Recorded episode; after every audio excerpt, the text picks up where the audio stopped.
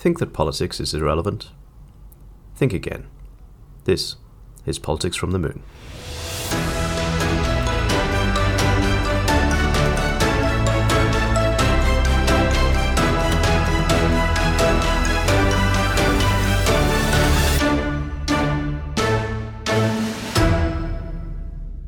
Welcome to a special edition of Politics from the Moon to mark International Women's Day 2021. I'm your host, Ross Evans, and this is the podcast that tries to bring politics back down to earth. Over the last few weeks, scandal has engulfed the Australian government. Multiple allegations of rape, sexual assault, and sexual harassment on the parliamentary estate has rocked Canberra to its core. The perceived inaction of the government to investigate or act on any of these allegations has led to a rise in anger of many. One movement that has sprung out of this anger is women's rights movement March for Justice. Joining me on this special edition of Politics from the Moon is founder and convener of March for Justice, Janine Hendry. Janine, welcome to the program. Thank you. Thanks, Ross. Nice to be here. For our listeners across uh, Australia and the wider world who may not be familiar with the March for Justice movement, can you just tell us a little bit about uh, what it is and how it came about? Yes. So the March for Justice movement started precisely uh, five days ago. It's uh, an organic movement that commenced in relation to a tweet that I had uh, sent out the previous Sunday asking women to amass in protest against our government's woeful inaction on the uh, sexual abuse allegations that had occurred in Canberra. My um, initial thought or my initial response um, or the initial response that occurred in relation to this t- tweet was this huge groundswell of women, but also men, voicing their anger at what uh, is occurring in Parliament and in some of our leading institutions. I, in response to the tweet, set up a Facebook page, and within 12 hours, I'd had amassed around 7,000 women. And that began March for Justice. And so we are set to march not only on the uh, Australian Parliament on the 15th of March, but in 15 other cities around Australia. Mm. And and what is it that you're marching for? Are there any aims or uh, targets for the movement? essentially, uh, what we have recognised is that there's certainly an ongoing issue in relation to uh, sexual assaults and sexual abuse in Australia. And when we see these coming out of our um, higher institutions, our parliament, our legal systems, etc., I think it's time to really pull that apart and look at why it's occurring. And when we've done that, what we're really seeing is systemic inequality within Australian institutions. And so we're asking for these issues to be addressed and to be addressed now. Hmm. Now, you don't have a background in politics yourself. Were you you were driven to uh, organize this by yourself just purely because of the the level of uh, anger and disbelief of how these allegations have been treated? Yes, yes, hmm. absolutely. I um, I'm a mother and I've got a 16 year old son whom in a couple of years I want to, you know, I need to launch him out into the world. And I think what really angered me is that the role models whom whom he is going to influence be influenced by when he does um, become independent are our political leaders. They are the leaders of our court, the leaders in our, our university sector, and the leaders in business. And when I'm looking at our politicians and I'm seeing them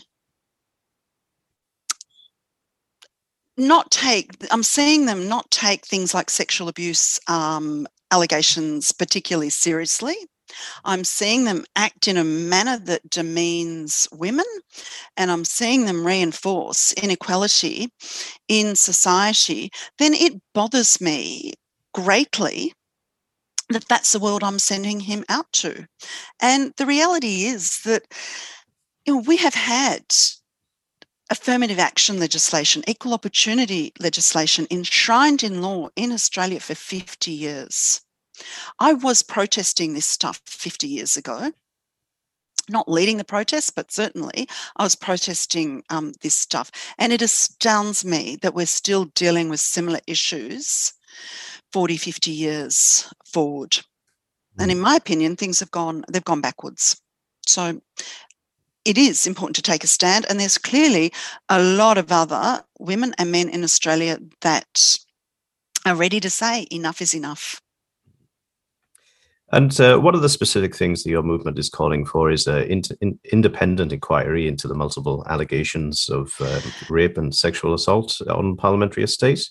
Um, yes. Do you do you think that there is a, a likelihood the Australian government will listen to you on that? I believe that uh, we're starting to build a groundswell where they're, they're going to have no option but to start looking.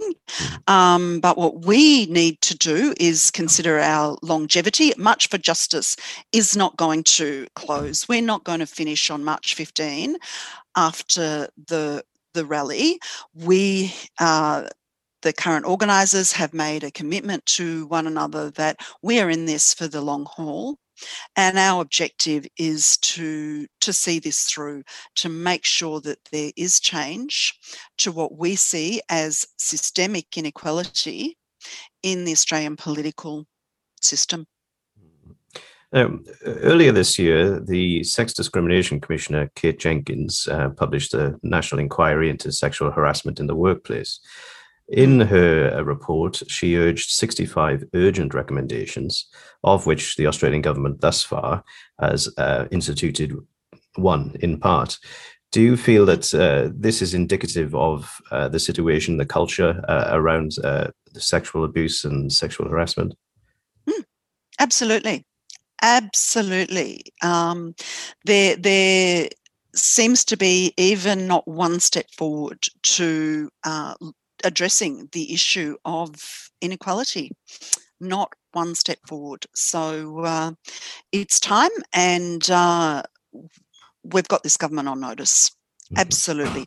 But I think it's also important to recognise that. Um, whilst where the focus at the moment is on the LNP government, this is very much it's a very apolitical um, the focus is on the lnp because they happen to be the government that is in power at the moment but this is not specifically focused on that government. This is this is an issue that um, we need to address across australia in all our institutions and in all political parties you touched upon earlier that your your main March event is taking place at noon uh, on the 15th of March. I understand there are other ones uh, across the country.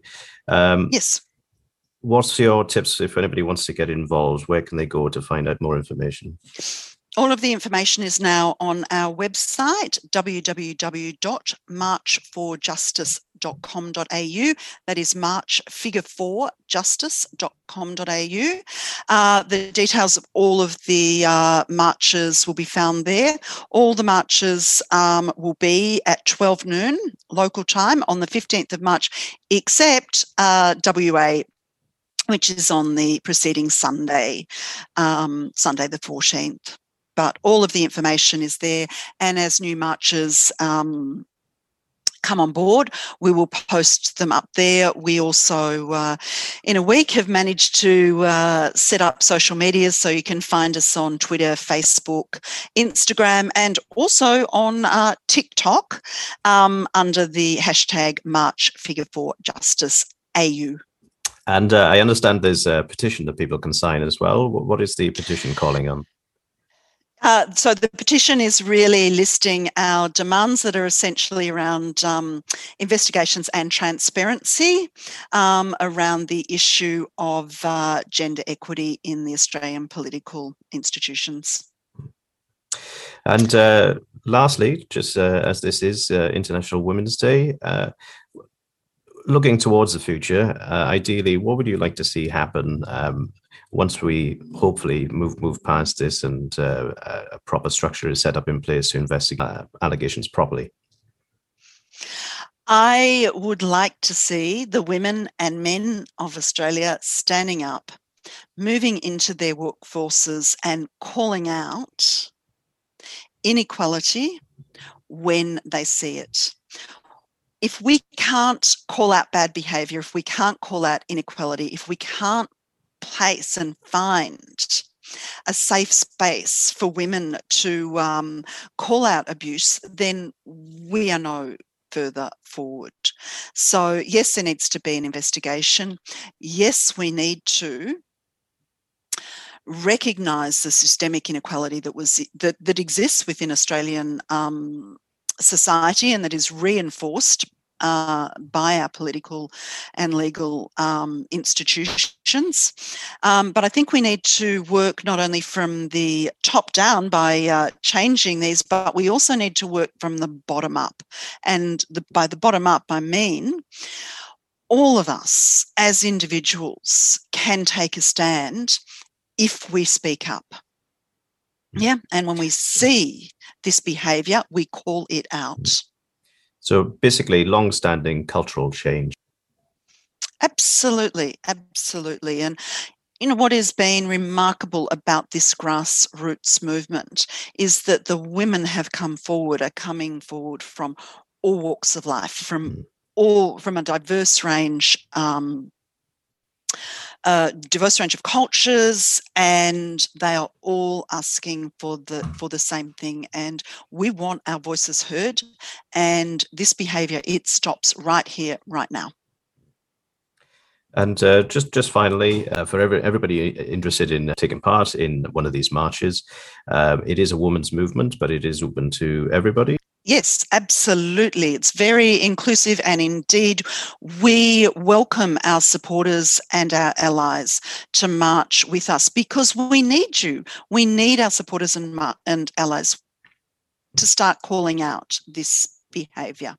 So, yes, it's driven by women, it's motivated by women's needs, but we're not going to create change if we don't bring our supporters and allies along with us. Well, I, I, wish you all the best for your march, uh, the, well, the main one and the ancillary ones around the country.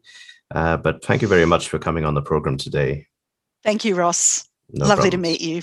Likewise. Thanks. Bye. All the best. Bye. That was Janine Hendry from the March for Justice campaign. And if you'd like to know more, once again, just to give you the website, it is www.marchforjustice.com.au. That's the number four rather than the word. Alternatively, you can find them on social media at March for Justice AU. Now, if you were affected by anything talked about in this program or in the associated media on this story, we encourage you here on Politics from the Moon to reach out and get help if needed.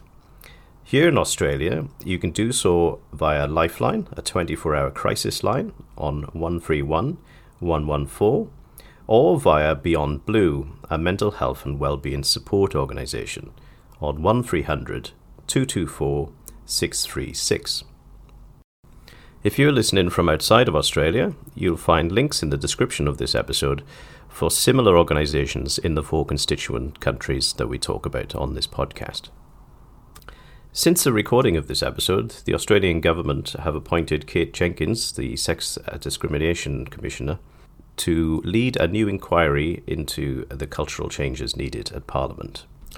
That's it for this episode of Politics from the Moon. Let's hope that next year, for International Women's Day, we can actually talk about and celebrate women in public office, as opposed to highlighting the seemingly never ending fight for women's equality. But until that time, I've been Ross Evans. Good night and good luck.